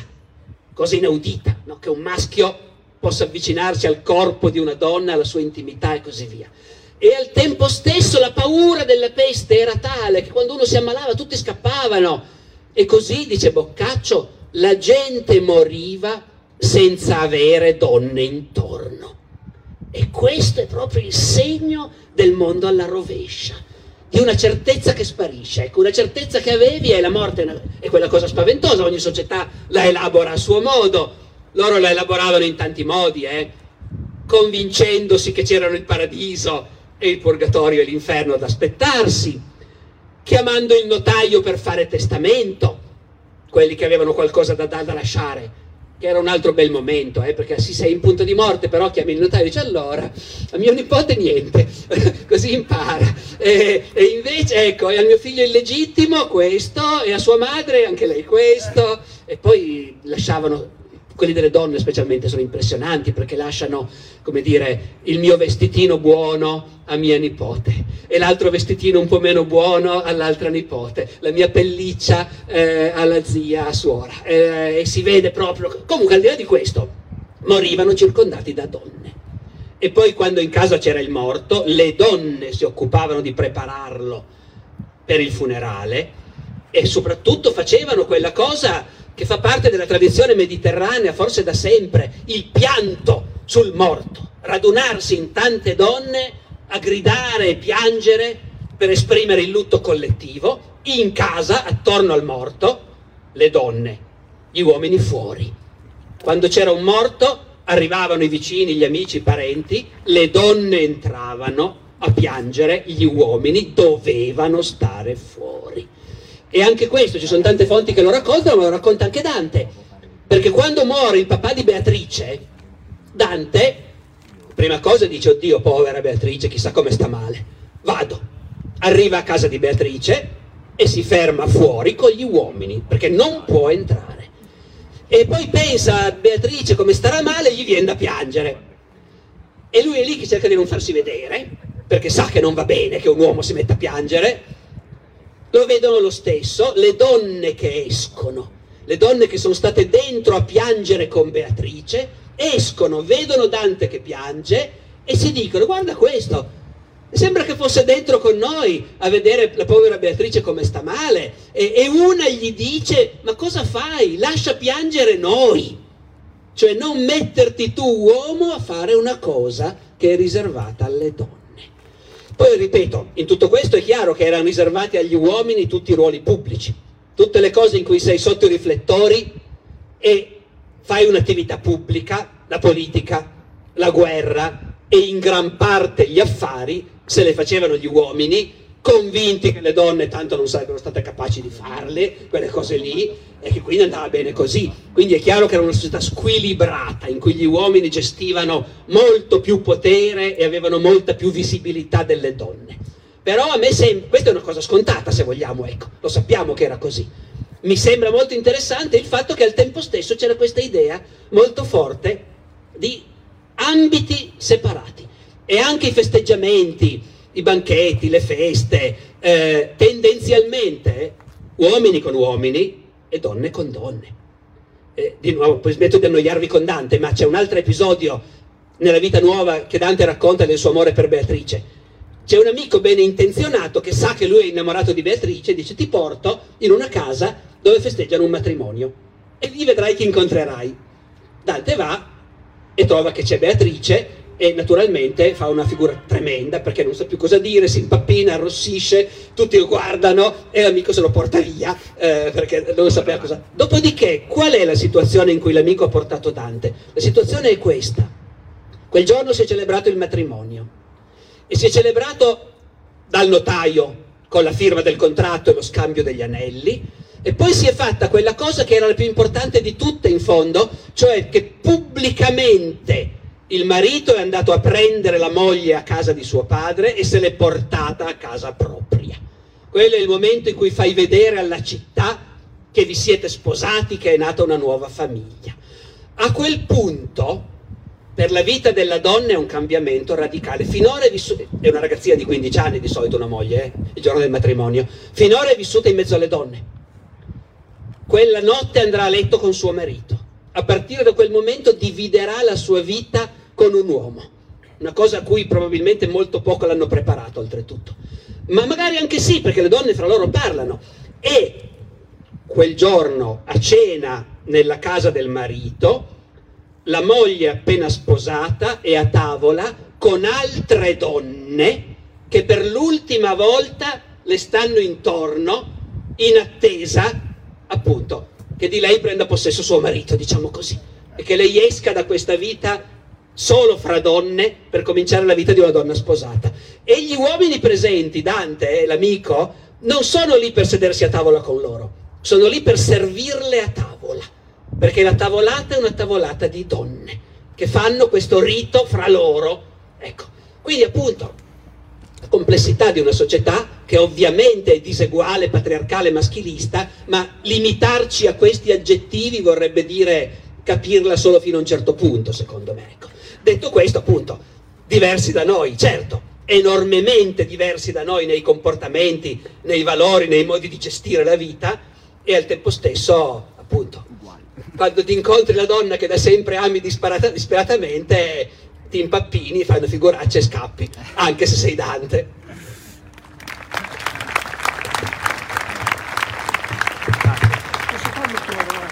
C'era prima il ragazzo lì che voleva fare la domanda. Eh, intanto grazie, volevo, volevo fare tre domande su, sui ciompi, su, sui ciompi. Allora, ehm, la prima era riguardo all'evento del tumulto dei ciompi, venne, eh, che effetti ebbe sul, sull'ambiente italiano, delle altre città, o comunque se ci furono dei risultati anche in altre città che videro che avevano vinto per un certo momento, immagino, non so, Pisa, Genova piuttosto che Bologna, è successo qualcosa, si sparse la notizia o venne censurato tutto da, da chi governava appunto e quindi non se ne seppe niente all'infuori di Firenze. Poi volevo chiedere, visto che come ha detto i ciompi appunto erano soprattutto anche le donne che lavoravano la lana, quindi era una percentuale alta tra i ciompi la percentuale femminile, cioè che ruolo ebbero nel tumulto proprio, cioè propriamente combatterono o, o aiutavano o erano solamente diciamo, eh, parte dei ciompi però no, non avevano un ruolo attivo nella rivolta. E poi una riflessione, perché a, me sembra che come evento storico sia molto simile alla rivoluzione di ottobre, la rivoluzione bolscevica comunista, la rivoluzione di Russia. E, e quindi le volevo chiedere se anche per lei delle, delle affinità con questa rivoluzione, se vede appunto dei, dei riferimenti, delle similitudini o se è solamente una mia fissazione. No, allora, sono domande ottime a cui non è facilissimo rispondere. Eh, ricadute dirette in altre città non mi pare proprio che ce ne siano state. Eh, tenga conto di questo, le notizie ovviamente giravano anche allora. Eh, a noi può sembrare strano, non avevano nessun tipo di mass media, le notizie arrivavano perché arrivava fisicamente una persona e raccontava, sapete cosa è successo, oppure portava una lettera fra l'altro alcune fonti che noi abbiamo per sapere cosa è successo sono proprio lettere. Cioè si sono conservate lettere scritte da cittadini fiorentini che a un certo momento di questa vicenda scrivono a un amico o a un parente che abita in un'altra città dicendo adesso ti riferisco le cose pazzesche che sono successe qui da noi negli ultimi tre mesi. Ecco. Ma ricadute dirette per imitazione non ce ne sono. E va detto anche questo, che è una vicenda confusissima. Io ve l'ho raccontata, come dire, asciugandola e andando all'essenziale così come oggi sembra a noi. Però lì c'era in ballo il governo di Firenze che è guelfo e che ha una gran paura dei ghibellini e in città ci sono delle persone che sono accusate di essere ghibellini, cripto ghibellini e il governo li sorveglia, si fanno le liste di quelli sospettati di essere ghibellini e i ghibellini sono ovviamente sospettati di stare con i rivoltosi, è tutta una trama dei ghibellini per rovesciare il governo guelfo. Poi in realtà i ghibellini a Firenze era da cent'anni che avevano perso e non ce n'erano quasi più di ghibellini veri, ma era un po' come i comunisti negli Stati Uniti non ci sono più, però come spauracchio servono sempre, no? Per spaventare la gente, ecco. Eh, poi appunto c'è il problema il popolo grasso, il popolo minuto, i grandi industriali, i piccoli artigiani. In più ci sono molti personaggi importanti che pescano nel torbido, che ne approfittano per farsi conoscere, che prendono la testa del movimento per un po' poi cambiano idea. Quello che uno poteva capire era poco, secondo me, all'inizio. Noi poi, ragionandoci su, arriviamo alla conclusione che la cosa essenziale e più importante è questa volontà degli operai di organizzarsi, ecco. Ma eh, secondo me chi c'era dentro in mezzo e riceveva una lettera in un'altra città difficilmente capiva qualcosa, ecco. Le donne non sono presenti nel tumulto vero e proprio perché lì si tratta della, di occupare fisicamente la piazza e di fare a botte o peggio se ce n'è bisogno. E quindi um, in questi casi qualche testimonianza sul fatto che ci sono anche donne scalmanate che gridano e incoraggiano ci può essere, ma essenzialmente è una cosa di uomini, anche perché tutto si gioca intorno a chi sarà eletto, chi saranno i nuovi priori, eh, chi firmerà l'ordine del giorno con cui i consigli voteranno il nome delle libere, è tutta una cosa di uomini in realtà, quindi le donne rimangono molto sullo sfondo, anche se qualche testimonianza dice che dopo la repressione finale eh, il, le bande armate, diciamo così, degli artigiani e dei mercanti che hanno sconfitto i ciompi fanno delle spedizioni punitive nei quartieri operai e lì gli stupri non si contano, a quanto pare. Ecco. E, e qual era l'ultima? Ah, la rivoluzione d'ottobre. Allora, ma io credo che il nucleo comune è la presenza di un proletariato di fabbrica che, per parlare in termini leninisti, si fa avanguardia eh, di una lotta. Eh, questa è una cosa comune e indubbiamente il parallelo in quel senso c'è. Poco altro direi, perché eh, diciamo che i ciompi, la cosa incredibile è che riescano per un po' ad agire insieme e a chiedere e ottenere delle cose anche se non hanno nessuna forma di organizzazione preesistente, cioè non c'è il partito, non c'è il partito comunista, non ci sono i bolscevichi, non c'è Lenin, eh, che invece è quello che fa la differenza della rivoluzione d'ottobre. La rivoluzione d'ottobre riesce perché dal, da metà Ottocento in poi il proletariato in Europa si è organizzato, ha creato associazioni, sindacati, società di mutuo soccorso, partiti, eh, club locali e quindi la capacità di, di, scendere in piazza con un obiettivo preciso, con dei, con dei dirigenti che ti dicono l'analisi della situazione e che cosa sarebbe meglio fare, è qualcosa che nella Firenze del 300 non esisteva assolutamente, e che invece esiste in tutta Europa da metà 800 in poi, il che spiega il terrore della rivoluzione che in quell'epoca attraversa le classi dirigenti dappertutto e spiega poi, è uno dei fattori che spiegano il successo della rivoluzione d'ottobre.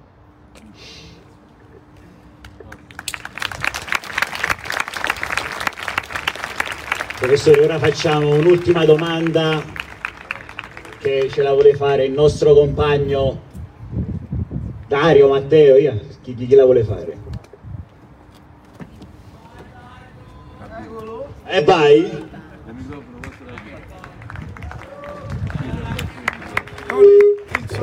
Posso avere anche una birra? Non si beve in servizio però. Io non sono in servizio, sono qui da Ah, no? libero Eh, in un certo senso, in un certo senso sì. Tu sei in servizio. Allora, intanto vi ringraziamo.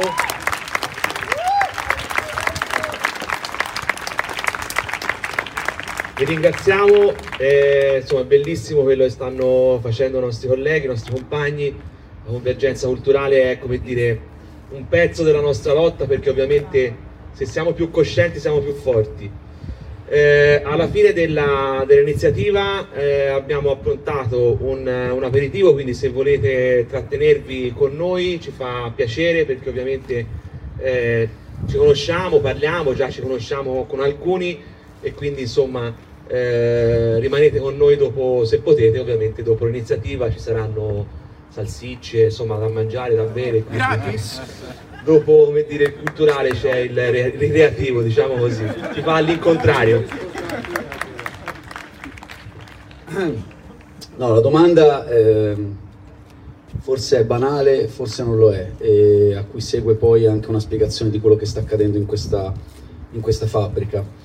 In questi mesi ehm, in diversi a battuta ci hanno detto quasi sta scrivendo la storia e noi ci siamo più volte domandati, premesso che ogni cosa è storia, anche in un certo senso lo scontrino che faccio al bar potrebbe essere usato per una ricostruzione storica, però poi sappiamo anche che ci sono vari tipi di storia. E noi ci siamo chiesti più volte quando saremo autorizzati a dire che qua non siamo stati solo cronaca, cronaca di una deindustrializzazione, cronaca di un'avvertenza sindacale e quando potremo dire di essere stati storia. Così come in questi giorni ci stiamo chiedendo qual è il senso di vittoria, quando si può dire che hai vinto, perché come sapete noi abbiamo ottenuto un accordo sindacale molto avanzato e ci troviamo oggi in questa condizione un po' paradossale per cui sono gli altri che ci vengono a dire avete vinto e noi non abbiamo vinto, non riteniamo di avere vinto. Sappiamo di aver ottenuto dei risultati importanti sconfiggendo licenziamenti in tronco non una ma due volte, ma la storia va ancora scritta. Tra l'altro proprio in queste ore quello che sta avvenendo in Ucraina, su cui poi usciremo con un comunicato, ci dimostra che mai come ora siamo probabilmente chiamati a fare la storia o a subirla, perché poi la storia va sempre avanti, se la vivi passivamente la, la subisci. Ehm, per dirla tutta e per spiegarvela, questa comunità, è stato usato molto il termine comunità in, questo, in, in questa discussione, di cui tra l'altro ringrazio chi l'ha organizzata, perché vorrei anche specificare che è stata organizzata da colleghi, da compagni che non, non erano e non sono in prima fila nell'RSU e nel collettivo di fabbrica, a dimostrazione che qua c'è una crescita storica di una parte dei lavoratori di questa, di questa fabbrica e questo ci ha permesso di dedicarci anche ad altro. Però dicevo, eh, la situazione è questa, la fabbrica che voi vedete alle spalle è una fabbrica che ha salvato i posti di lavoro, che ha salvato i contratti, che ha salvato i diritti, ma che non ha salvato la continuità produttiva, perché qua si producevano semiassi e per salvare i semiassi ci sarebbe dovuto essere un governo, uno Stato che interveniva e diceva a me interessa che lì si continui a produrre questo, magari collegando questa fabbrica alla Bosch, alle officine Grugliasco, a tutte le altre fabbriche, all'industria italiana autobus che producono lo stesso settore e usare i soldi del PNRR per creare un polo pubblico della mobilità sostenibile. E quindi che trattasse questa fabbrica come patrimonio collettivo, come l'abbiamo trattata noi in questi, in questi mesi.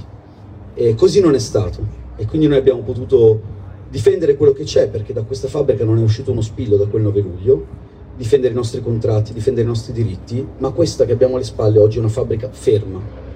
Questa è una fabbrica virtualmente vuota e noi dovremo affrontare mesi e mesi di cassa integrazione per sperare un domani che avvenga la reindustrializzazione. Quindi il territorio è chiamato ancora una volta a guardia di questa reindustrializzazione e non per il bene mio o degli altri 350 lavoratori, ma per creare un esperimento collettivo, comunitario, che sia ad esempio per tutte le altre fabbriche che si trovano nella nostra condizione e anche per i posti di lavoro che fabbriche non sono, quindi per i precari dello spettacolo, dell'informazione, della ricerca, per creare un esempio di riscatto sociale.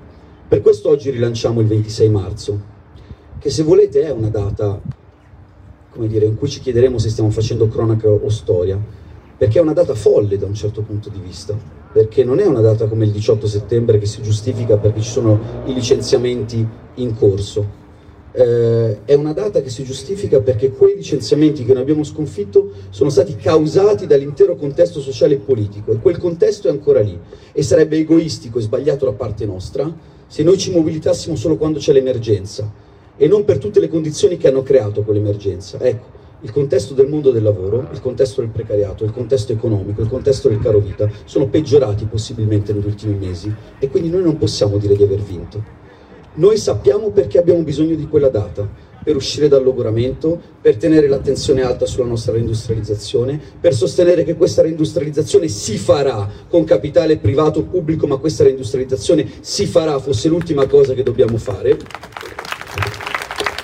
Ma come al solito oltre a provare a dare risposte, siamo a porvi domande. Se noi abbiamo bisogno di quella data, voi avete bisogno di quella data? E per cosa? Contro la guerra? Per la giustizia climatica e sociale?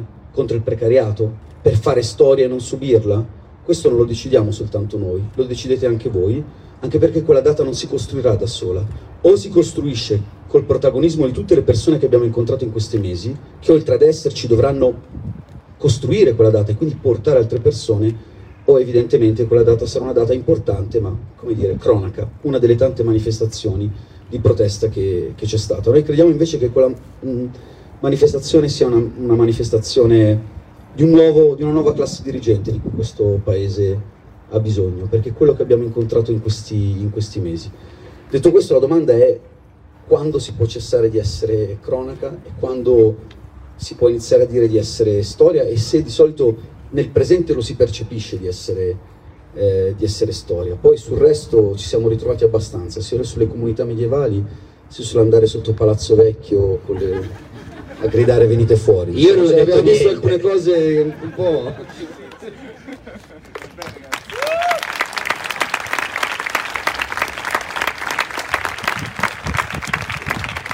Bravo, grazie. Senti, capisco benissimo il senso in cui tu contrapponi cronaca e storia. Eh, in realtà eh, si tratta di intendere in due modi diversi cosa vuol dire storia. Perché quello che succede qui è comunque storia, e però prima di entusiasmarci troppo tenete conto che da almeno cent'anni gli storici, appunto, come tu hai detto, considerano tutto storia. Qualunque cosa avvenga agli esseri umani è storia. Eh, il punto è che anche le cose più banali diventano storia nel momento in cui vengono dimenticate e poi riscoperte. Un contadino medievale si alza e sua moglie si era alzata prima di lui per, per mettere la minestra sul fuoco, probabilmente. Forse sì, ma chi lo sa? Se io dovessi trovare un documento che mi racconta come la moglie di un contadino medievale si alzava all'alba per mettere la minestra sul fuoco, questa cosa infinitamente banale, successa milioni e milioni e milioni di volte a tutti, per me sarebbe, qualche, sarebbe una scoperta entusiasmante, perché, perché recupererei un brandello della vita del passato che è stato dimenticato. E in questo senso, ovviamente poi è chiaro che l'episodio banalissimo, preparare la colazione nel Medioevo, diventa eccitante nel momento in cui, benché sia una cosa banale, nessuno sa come avveniva la cosa e quindi scoprirlo. Eh, poi ti ecciti ancora di più se invece trovi un documento, una lettera, una cronaca, un atto notarile che ti mette sotto gli occhi una vicenda più complessa, un conflitto, una lite, una causa, un delitto, anche cose avvenute a gente qualunque, sconosciuta, dimenticata, nel momento in cui le tiri fuori diventano straordinarie. Arrivo eh, a rispondere, ma la prendo larga. Eh, per dire, a me è capitato una volta, io sto studiando la Valle d'Aosta medievale, e una volta ho trovato un documento de, de, del 300, eh, più o meno dell'epoca della rivolta dei Ciompi. Eh, siamo lì in Valle d'Aosta, ci sono dei signori locali, signori del castello di Avis, che devono giudicare un caso di omicidio. E sono così in difficoltà che hanno chiamato altri 8 o 10 nobili della Valle d'Aosta per discutere tutti insieme e arrivare a una sentenza. Il caso di omicidio è questo.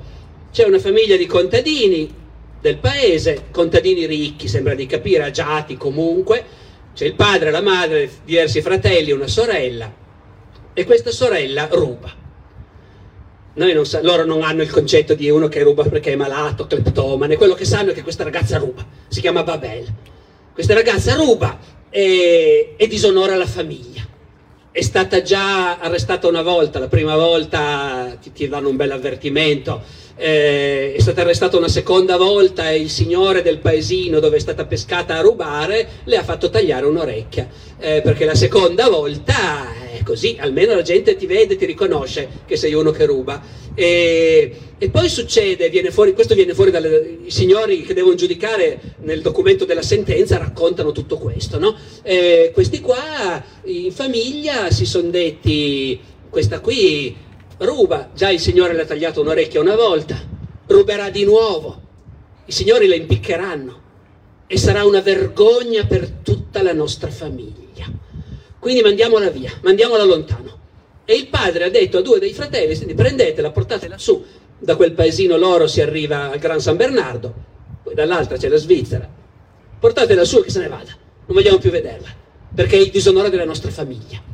E i due fratelli se la sono portata su, ci vuole tutto il giorno per salire a piedi al Gran San Bernardo, e arrivati quasi in cima ci sono dei laghetti, ci sono ancora adesso, i laghi di Ziula, eh, e i due fratelli intanto lungo la strada si dicevano sì sì, io voglio, la portiamo via, quella torna, quella lì torna, ruberà di nuovo e noi saremo tutti disonorati. E arrivano ai laghetti e la affogano nel laghetto, la sorella. E poi tornano a casa e la cosa viene risaputa, i signori la arrestano, li arrestano e li interrogano e loro dicono, raccontano tutta questa storia, dicendo credevamo di far bene, perché l'onore della famiglia è la cosa più importante di tutte. E come si fa a difenderlo?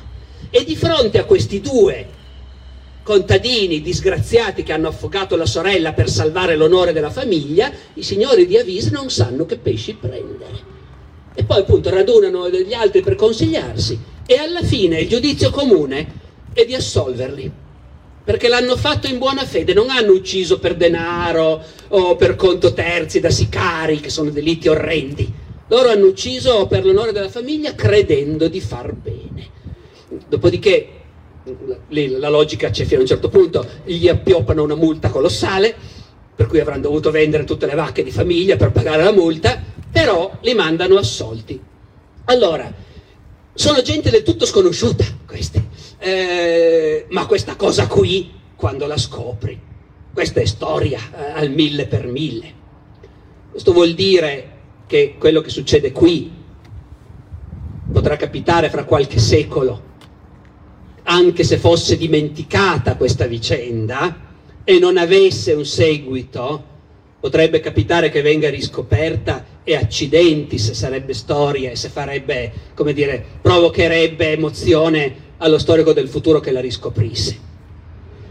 Però questo ovviamente non ci basta, ecco, perché quello che tu vuoi sapere e che tutti vogliamo sapere è se al di là del fatto che la vicenda che accade qui è comunque una vicenda straordinaria da mille punti di vista e lo rimarrà per sempre se dovesse essere riscoperta, però tu quando dicevi cronaca o storia intendevi dire se qui siamo dentro il flusso della storia, cioè se questo è un episodio che affascinerà chi lo studierà fra 500 anni, come qualunque episodio può affascinare, ma che non dirà nulla su come è andato il mondo dopo, o se invece quello che succede qui ha un senso nella prospettiva della direzione che sta prendendo il mondo. Questo è quello che tu vorresti sapere da me e che io non ti posso dire.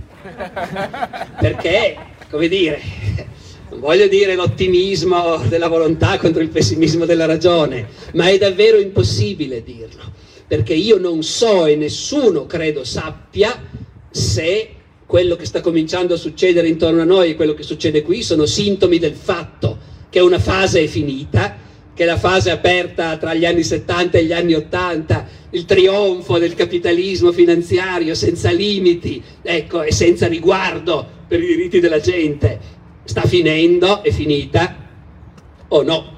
Questo non lo sa nessuno. E del resto, come dire, dovete avere pazienza se noi storici non lo sappiamo. Chi poteva immaginare due anni fa che sarebbe arrivato il Covid? Chi poteva immaginare un mese fa che ci sarebbe stata l'Ucraina? Chi lo sa in che direzione stiamo andando? Non lo può sapere nessuno. È chiaro che tutti speriamo che una vicenda come questa non sia isolata, ma voglia dire che sempre più gente comincia ad averne abbastanza nel nostro occidente della tendenza, della deriva che è stata presa 40 anni fa.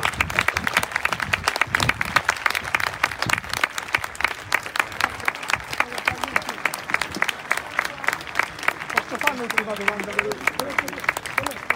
Me la fai poi in privato. Aspetta che finiamo, poi dopo dai. No, volevo dare la possibilità, un'ultima domanda, 10 minuti massimo perché poi a Sì, no, tempo, ci tempo. riposiamo un po' e poi si va. Dare spazio a una donna che voleva fare una domanda.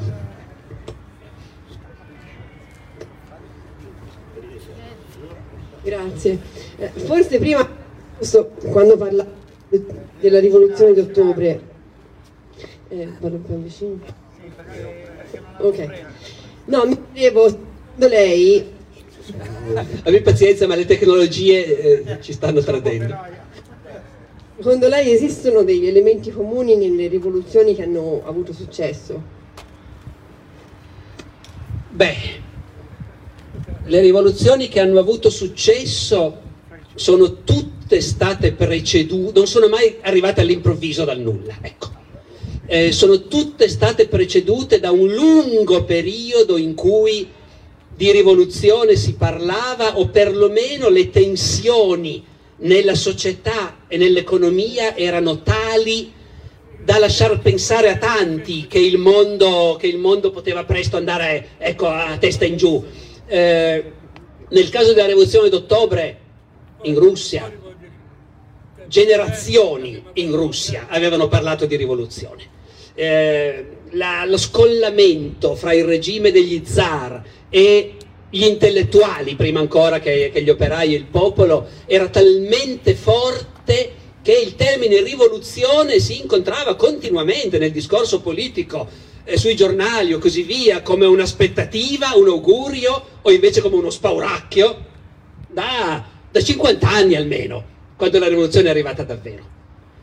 Nel caso della rivoluzione francese magari di rivoluzione si parlava meno chiaramente, però era da decenni che serpeggiava la sensazione nella monarchia francese che c'era qualcosa di profondamente sbagliato nel sistema. Lì, lì è, la, è è la finanza pubblica che è alla base di tutto. Da, da- da decenni la monarchia francese sapeva di avere un bilancio insostenibile, un buco di bilancio terrificante che per decenni si è provato a, come dire, nascondere con le misure finanziarie più bizzarre, cambiando continuamente ministri dell'economia, ognuno dei quali proponeva nuove ricette mirabolanti, eh, ma da più parti c'era appunto la forte sensazione che, che si era su una china, ecco, che non si poteva continuare così. La rivoluzione inglese del 600 è, è nata dopo decenni in cui era chiaro che prima o poi si sarebbe arrivati allo scontro. Eh, sapete, la rivoluzione inglese del 600, che è di una modernità incredibile, nasce perché in Inghilterra era l'unico paese che aveva conservato l'istituzione medievale del Parlamento. I re del Medioevo dovevano confrontarsi con delle assemblee rappresentative dei nobili, del clero, delle città. Se volevano imporre tasse dovevano passare attraverso queste assemblee. Poi un po' in tutta Europa i re erano diventati sovrani assoluti. Avete presente quando si dice la monarchia assoluta, il re sole? La monarchia assoluta vuol dire semplicemente che un re del 600, del 700, se voleva mettere una nuova tassa, la metteva, senza dover chiedere il permesso a nessuna assemblea. L'Inghilterra era l'unico paese in cui era rimasto un Parlamento e quindi il re non poteva prendere decisioni importanti e soprattutto aumentare le tasse senza radunare questa assemblea, i lord, i vescovi, i mercanti delle città, quelli che pagavano poi, e avere il loro consenso. Ora in Inghilterra il re Carlo I a un certo punto fa capire chiaramente che lui è il re e che dover chiedere il permesso del Parlamento per governare gli sembra una cosa indecorosa e che quindi lui non ha più intenzione di accettare le pretese del Parlamento. Per anni e anni e anni c'è, come dire, il braccio di ferro con il re che riunisce il Parlamento e dice voglio questo. E se il Parlamento dice non siamo d'accordo, il re scioglie il Parlamento e li manda tutti a casa. Poi, siccome non riesce a combinare niente, deve convocare di nuovo il Parlamento, qualche anno dopo. E dice voglio questo e questo. E il Parlamento non è d'accordo. E il re scioglie il Parlamento. Vanno avanti così per parecchi anni. Finché l'ultima volta, quando il re dice al Parlamento se non mi date quello che voglio, vi mando tutti a casa, il Parlamento dice e noi non ci sciogliamo. Noi, i lord, il clero, i cavalieri, i mercanti di questo regno, siamo il popolo, rappresentiamo il paese e tu, il re, non hai il diritto di mandarci a casa. Il re per tutta risposta fugge e comincia a radunare truppe, il Parlamento comincia a radunare truppe, guerra civile inglese, anni di guerra tra il Parlamento e il re, alla fine vince il Parlamento, arresta il re e lo processa per alto tradimento, perché il re ha tradito il suo mandato e il suo popolo nel momento in cui ha preteso di governare scavalcando il Parlamento. E il re viene condannato a morte per alto tradimento. Anche lì anni e anni e anni di un conflitto chiaramente riconoscibile. Non dico che si potesse prevedere come andava a finire, questo non si può mai. Però tu dopo ti rendi conto che la rivoluzione era nell'aria da tanto tempo, che le parti in causa erano chiaramente riconoscibili, che era chiaro un conflitto di erano consapevoli, ecco, e la gente doveva sapere che doveva schierarsi da una parte o dall'altra, ecco. Allora, secondo me queste precondizioni sono necessarie. Almeno storicamente le rivoluzioni che ci sono state, che hanno avuto in cui finivano. Troppo bello il professor Barbero qui. Chi è che non vorrebbe un barbero nell'angolo di casa, tipo alla Google? Ehi barbero, oggi Adesso parlami di- vado, vado via, vado via, adesso vado via. mi fa fare l'ultima domanda, veloce, veloce. No, vai, Veloce, veloce. vai, vai, ah, ve- velocissimo.